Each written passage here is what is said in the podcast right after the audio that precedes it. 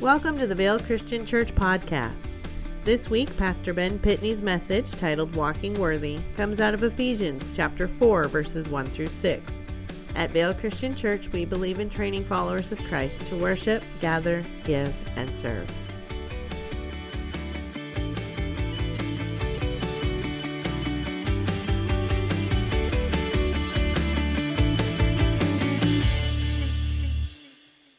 Jukebox Heroes to pawn through my, uh, here it is. I mean, this is pristine, right? The Foreigner album.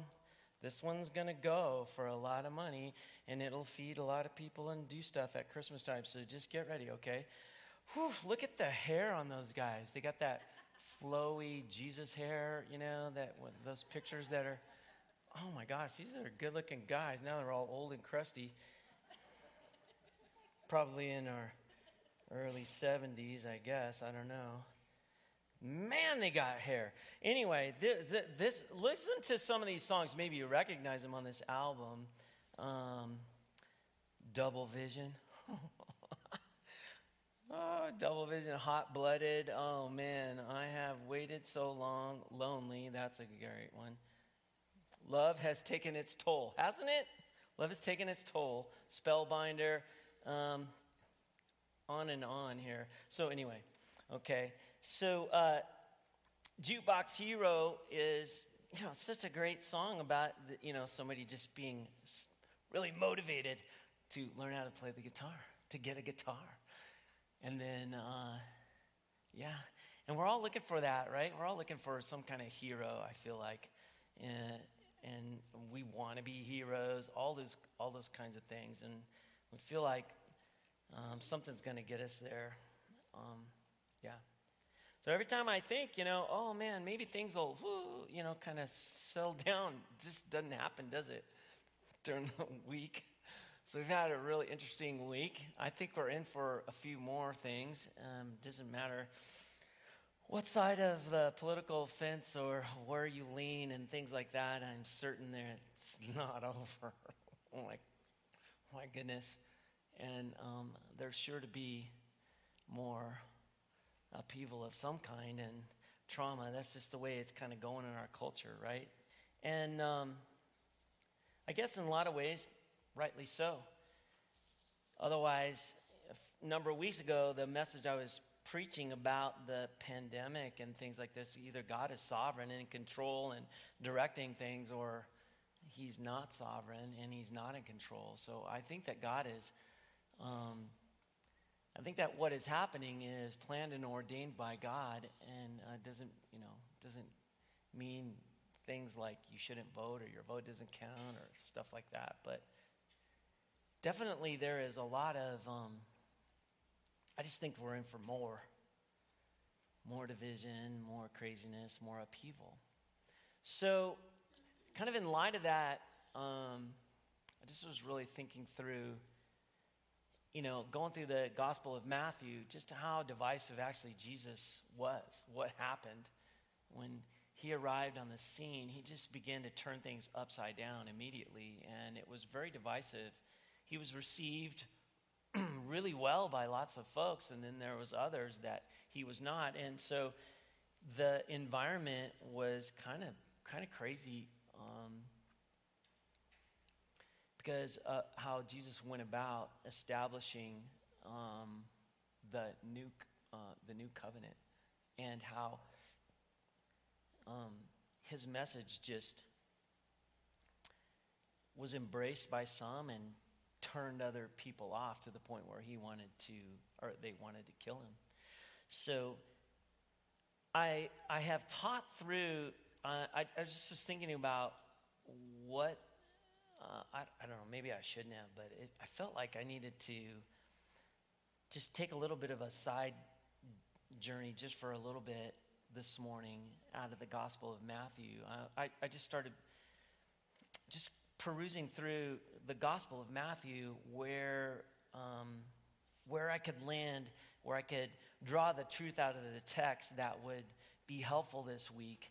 And um, every time I try to go about that, it, it's not very good. It's not a really good way to go to study. Because you end up trying to, um, what, I think where I wrestle a little bit is you end up trying to apply scripture to your thinking, right? Which is not a good way to go about teaching, in particular on Sunday morning. I'd rather draw the truth out of the text and then just present it, and it should be obvious. Um, so I, I kind of wrestled through that, and uh, I started going back through some, some of my teaching, and I just decided to go back to a message that I have taught a number of years ago that I didn't feel like I did a very good job with, that I think really applies today. So a number of years ago, we were we we journeyed through the book of Ephesians, and that letter that Paul writes from prison to the church in Ephesus is, I think, really applicable, and he calls the church to do and to be some things. And I thought, you know um, this morning, uh, I, I want to go back and teach that message. I think that it's really appropriate. I prayed really hard about this. So I want you to turn to Ephesians chapter 4. And, and um, that's all I want to do today is I want to draw the truth out of the text because I think there is a message there that applies to us during this week and, and all the, you know, there's political upheaval still, right? And I think it applies to us because I think it's really important for the church and the Christ follower to have good direction. And this truth, I think, applies to us today. So, Ephesians chapter 4, just the first six verses. So, we're going to go through verses 1 through 6. Let's just read it together. And remember, last week I, I sort of talked to you about that word, therefore. That word, therefore, in light, it means in light of, or so, or because of what I've just said I don't have a lot of time to go back and into what Paul has just said, but he's got a specific message about transformation, the transformation that you go through as a Christ follower, that he's gone through, and he's done a lot of teaching up to this point in this letter, all right? So, in light of that teaching about Jesus and the gospel, then he says this He says, I Therefore, the prisoner for the Lord urge you to live worthily of the calling with which you have been called, with all humility and gentleness, with patience, putting up, putting up with one another in love. Do you like how that's worded? Making every effort to keep the unity of the Spirit in the bond of peace. There's one body, one Spirit, just as you two were called to the one hope of your calling. One Lord, one faith, one baptism, one God and Father of all, who is over all and through all and in all. Now, like I said, I've taught through this before, and at least once, maybe twice. I didn't work too hard to find out how many actual times I've taught through this with the church, but I know one in particular, and I was just went back through my message notes, and I, I just kind of went, man, I don't know if you stood on that the way you should or did a good job of that. So here's what happens. Paul starts this section out by calling attention to the fact that he's a prisoner. And that's the part that I feel like I, I maybe gets lost a little bit here. He's a prisoner. And he's calling attention to the fact that he's a prisoner. Not like, poor me, not like, oh, you should feel sorry for me kind of thing. That's not it. I think that what he wants us to feel right here is the truth about being a Christ follower and that it is worth it. It's worth it no matter what happens in your life. It's worth it to walk worthy of our calling, the call to bring glory to Jesus. It's worth it. It's worth being imprisoned for and worth dying for. That's what I think he, that's the sort of the context and the stage he wants to set. It's worth it. Remember now, when we've gone going through the um, Gospel of Matthew, I've tried my best to point out just how radical being a Christ follower is, just how radical it is to actually truly be the church. It's, ra- it's a radical lifestyle, it's a radical call. It is not something you should go into with your eyes kind of not all the way open. And we probably don't do a good enough job. We, we fall short in teaching people that what Jesus is calling you to is a radical lifestyle where you're, you, you have to die. You have to give up your life, okay? You have to give up everything that means uh, that, that we hold dearly and give it up and surrender it all. And this is what he's trying to say right here it's worth it. He's trying to draw attention. Look, I'm in prison, and, and I may die. It's worth it. So let's talk about the worth of walking worthy of our calling. So, writing from prison um, is dangerous. I don't know if you've thought about that, but in, especially in the context, being a real radical Christ followers risky. It's unpopular and dangerous. It was unpopular and dangerous for Paul. That's why he's actually in prison, okay?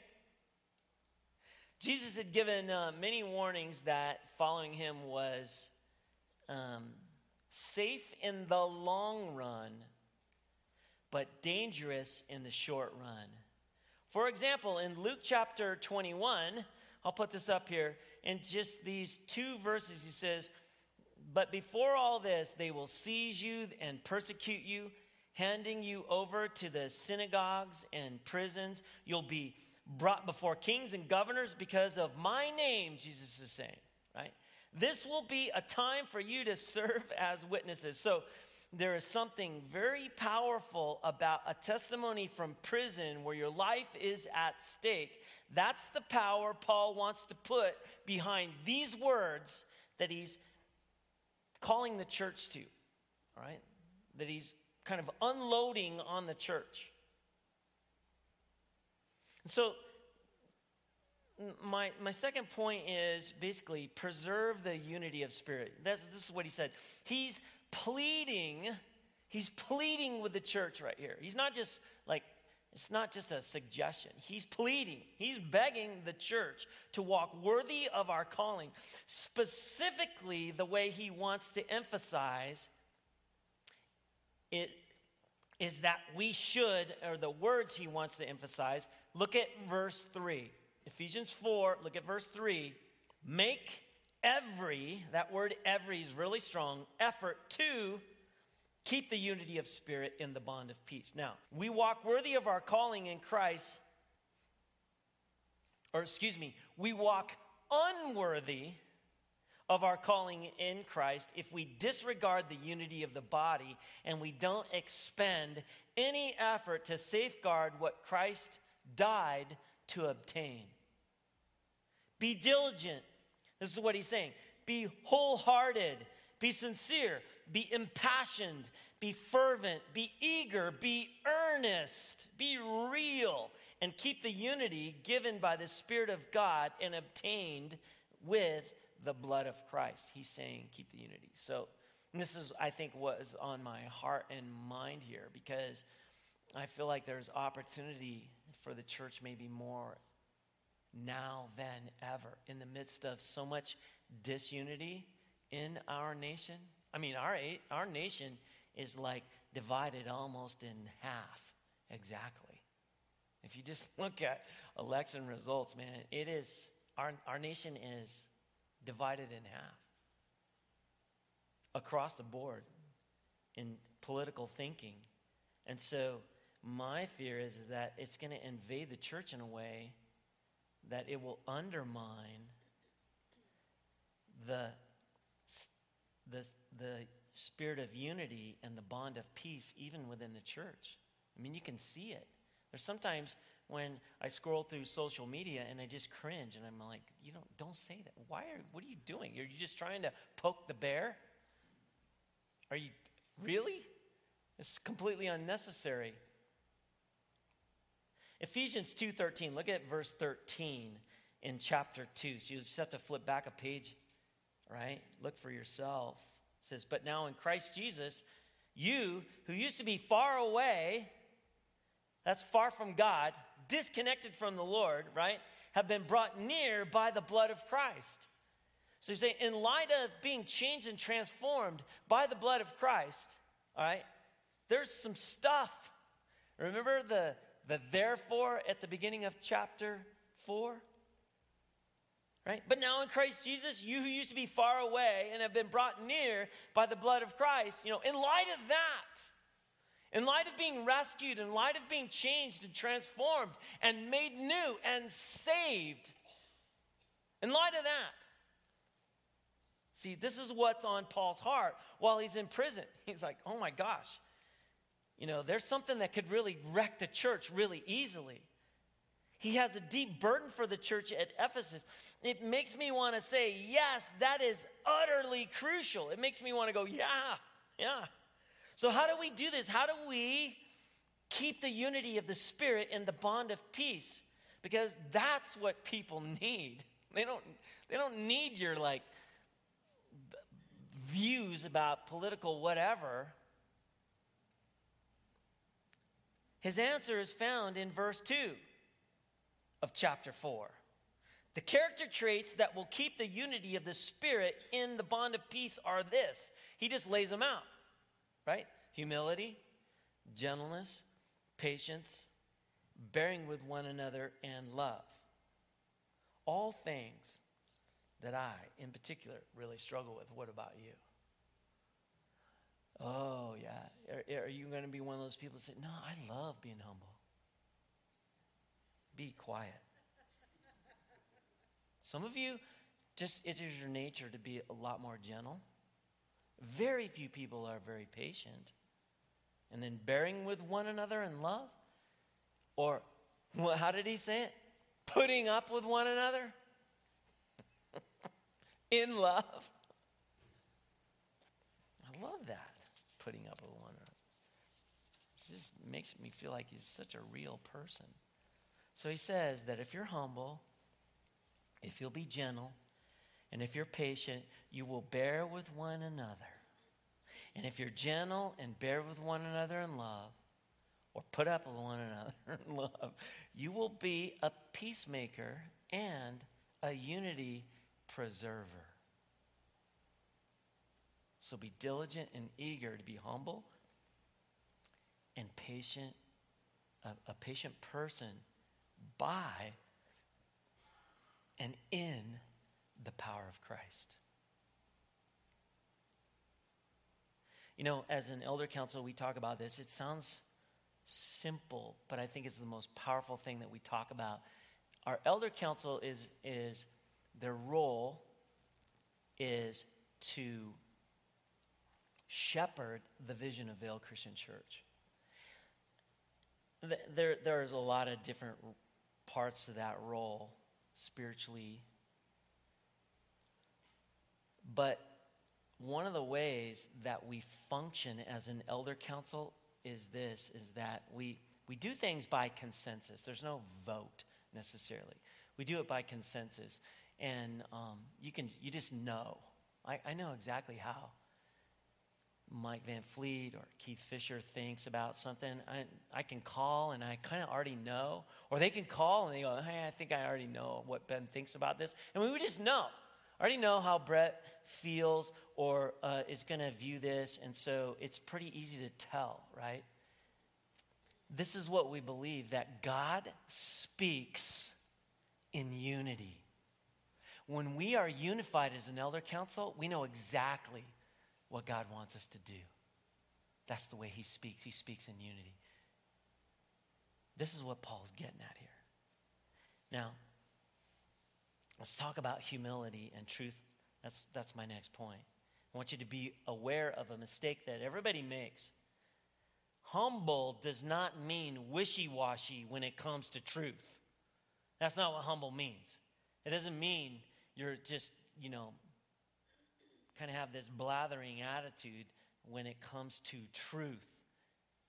That's not humility. Bearing with one another, putting up with one another, or forbearing does not mean saying truth doesn't matter. It's a great mistake to confuse humility with uncertainty. And in this chapter, Paul says he wants Christ followers to look at chapter 4 again, go down to verse 13 and 14 for yourself. I'll put it up there, but look in your Bible. So we're no longer to be children any longer carried around by the winds of teaching, by the trickery of people who craftily carry out their deceitful schemes, but come to the unity of the knowledge of the Son of God. So, in other words, here, the humility that leads to unity is not uncertainty and doubt and vagueness and confusion. It is the demeanor that says, I am not the center of everything, it's not about me. Truth is the center of everything and I submit to the truth and I go where it leads. And I'm talking about the truth of God's word. That's the, the uh, God's voice and God's heart right here. I'm not king, God is king. That's what it says. My will is not the law, God's word is the law. The truth is the law. I don't tell God what is acceptable to him, he tells me. I don't define the foundation of the unity of the Spirit, God does. You see. God did not exalt Jesus and subject all things to him and then just simply say, Now, go ahead and fill the universe with your glory. All things with yourself. Instead, what he did, he raised him and he exalted him and he subjected all things under him, and then he made him one with the church. That's why you can go out in the woods all you want, but it's not church. You ever heard anybody say that? That's my church. That's baloney. That is not. The church is Christ's followers. Christ's followers. And so he subjected all things under him and then made him one with the church as head to the body. And he said, Now, my son, Jesus, you are, and, and those whom you are united as head of to the body, Go into the universe and fill it with all that you are in your body. Let everything from heaven to hell be filled with a revelation of your, your glorious perfection in the form of a chosen, destined, blood bought, called, justified, holy, glorified, and infinitely everlasting, satisfied people. Your body, the church of the living God. And there is no way, as Paul writes this from prison, if he has anything to do with it, he's going to allow anything to undermine that unity because that's where the power is. We are united with Christ. And I don't care what happens and who gets elected, good, bad, or indifferent. And where our nation is headed, this cannot be undermined by Christ followers. This is the message that we have to cling to now and forevermore. It's a part of our mission and our mandate. Did not quite expect to be so preachy today. Can you look at number four, the objective ground, the objective ground for our experience of unity? What's the objective ground? That's what he's doing in verses 4 through 6. He gives the objective ground in reality for the subjective experience of unity that we are to pursue. The unity of the Spirit that we should be so diligent for is based on a given objective, given objective unity outside of ourselves that we have nothing to do with creating or defining. It's not got anything to do with us. It's there, and we are humbly to recognize it and submit to it and live it out. Verses 4 through 6, look at this. There is one body, one spirit, just as you two are called to the one hope of your calling, one Lord, one faith, one baptism, one God and Father of all, who is over all and through all and. One body, one spirit, one hope, one Lord, one faith, one baptism, one Father. this, is the, this is the foundation right here. The objective foundation of our making every effort to keep the unity of the Spirit in the bond of peace. The culture that we live in needs us to be in unity. The unity of the Spirit of God in the bond of peace. It's peace that glues it all together. It's not a fragile, vulnerable thing, by the way. It rests on the oneness of God, who is not fragile and vulnerable. The oneness of baptism, the oneness of the body of Christ. That's Christ followers, the church. We are not and we should not be fragile. Those things are one no matter what you or I do, or anybody else, by the way, who's elected to our country. They are fixed realities. Our mission is to walk worthy of those things. Number five, what does this have to do with our mission? Let's talk about that first. What does this have to do with our mission, our purpose, our mandate, the responsibilities that we have? Right? What does it have to do with the task of the church to explain Jesus and to reach unreached people? People who are far from God, far from God in the world that we live in, right? The answer is that since there's only one God, the Father of all who believe, that God, right? Ephesians 2:12, and only one Lord, the Lord Jesus Christ, Ephesians 1:2. Only one Spirit, the Holy Spirit, poured out from the Father by the Son, Acts 2:33 and only one faith, faith in Jesus Christ as Lord and Savior, Ephesians 1:13. And only one baptism into Christ in the name of the Father, Son, of the Holy Spirit, Matthew 28, verse 19. And one body, the church of God gathered with Jesus as the head, Ephesians 4:15. Since there's only one God and one faith, we must take the news of this God and this faith to the community that we live in to Vail, to Tucson, to Arizona, our nation, the world. Peter says, I love Peter. I feel like I can identify with Peter.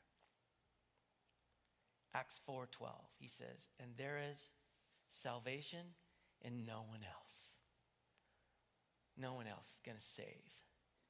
There's no other name under heaven given among people by which we must be saved. No one. You see? And we are connected to Jesus. Other religions and other gods, they're not going to save. You might think that this text is just about church unity and not about our mission, but it's not. It's about our mission. This issue at Ephesus back in chapter 2 was the issue of whether Gentiles could be full fellow heirs with the Jews in the body of Christ. If the non church people could be full, full heirs in the kingdom, in the church. Can you believe it? The answer was that Christ reconciled both Jews and Gentiles in one body to God through the cross. Both have access in one spirit to the Father. Those who were once far off have been brought near by the blood of Jesus and are made one made into one, new man, right? So the issue of unity, Paul is, uh, for Paul, is created by the mission of the church. Those who are far off, far from God. That's where I get that term, being far from God. The Gentiles, the nations, far off spiritually and far off culturally and sometimes geographically. I feel like we have drifted so far as a nation from the things of God, it's hard to recognize, isn't it? You can say it's sad all you want. All it does is embolden me about our mission and our purpose because I think God is in control of all this and He has a purpose for us. In other words, the uniqueness of Christ, the fact that there is only one Christ and only one God and one faith is the foundation of our mission outside the church and the foundation of unity inside the church if we are not unified inside the church, we will be ineffective at our mission outside, outside the church. If there were many true gods and many saviors and many valid faiths and many baptismal entrances into many genuine bodies of redeemed people, there would not be the need for our mission the way Paul sees it. So there is only one God, one Lord, one faith, one baptism, and so the salvation truth has to be proclaimed to all creation and to all people. And you can see in Romans 10, I'm going to put these verses up. It may take a couple of slides.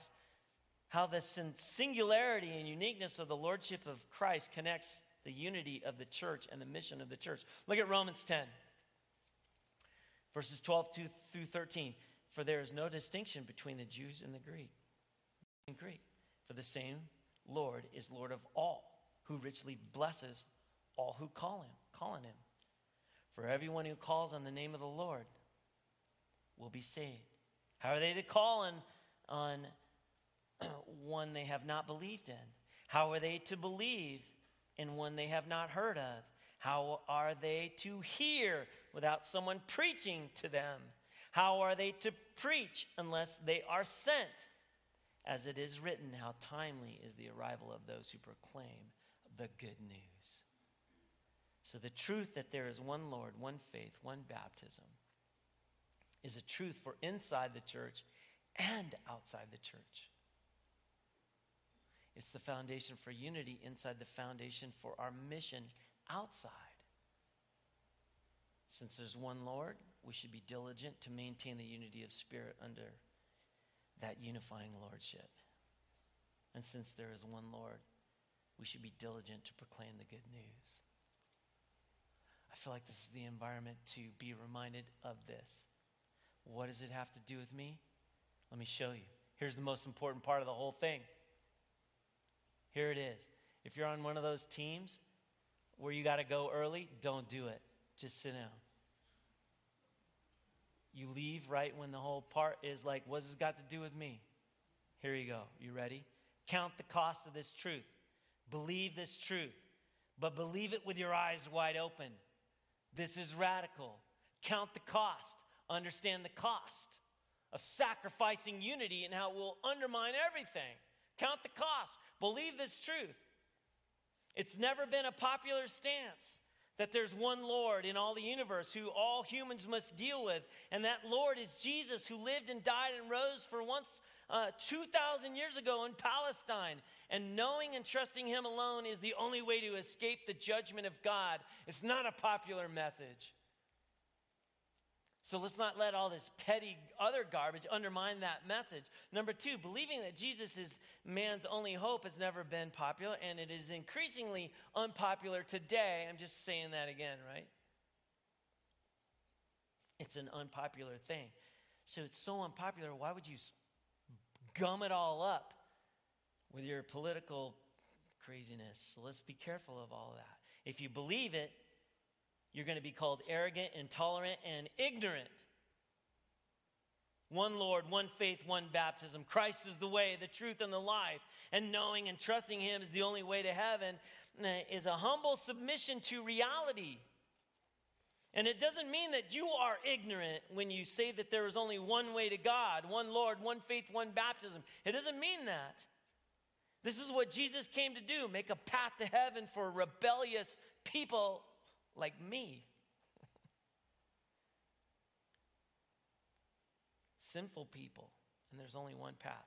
Number three, if you know Jesus, in other words, if the glory of God through Christ shines in your heart, if you know Jesus, you know the way, you know the one Lord, you know the one faith, you know the one baptism.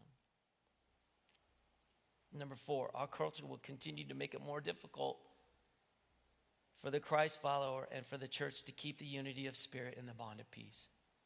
Are you ready for that? I do not see this being easier as we go. That's why I keep coming back to this.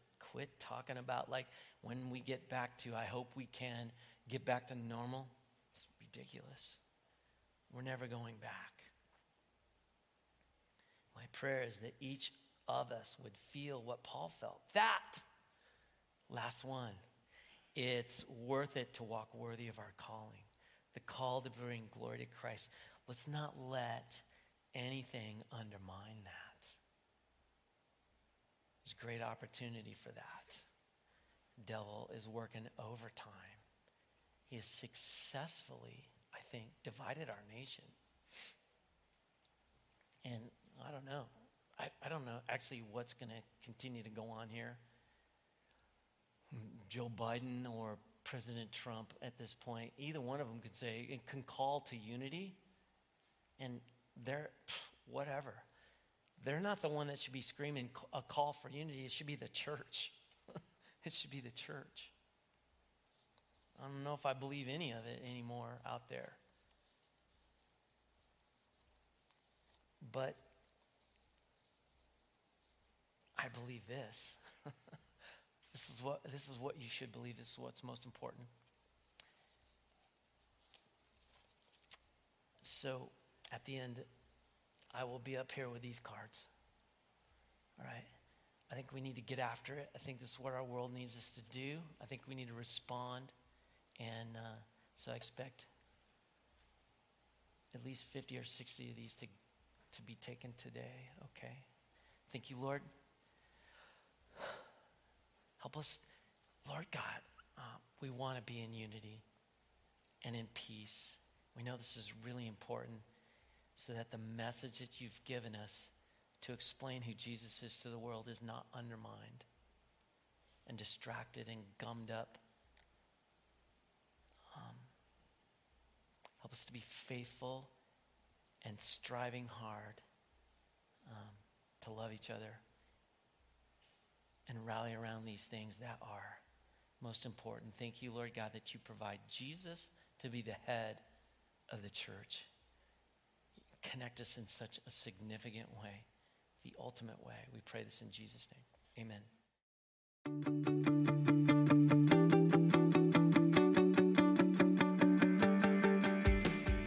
Thank you for listening to the Vail Christian Church podcast. Join us next week as we continue in the book of Matthew. If you have any questions, would like more information about our church, or would like to see the video cast of this message, please visit our website at www.vailchristian.com.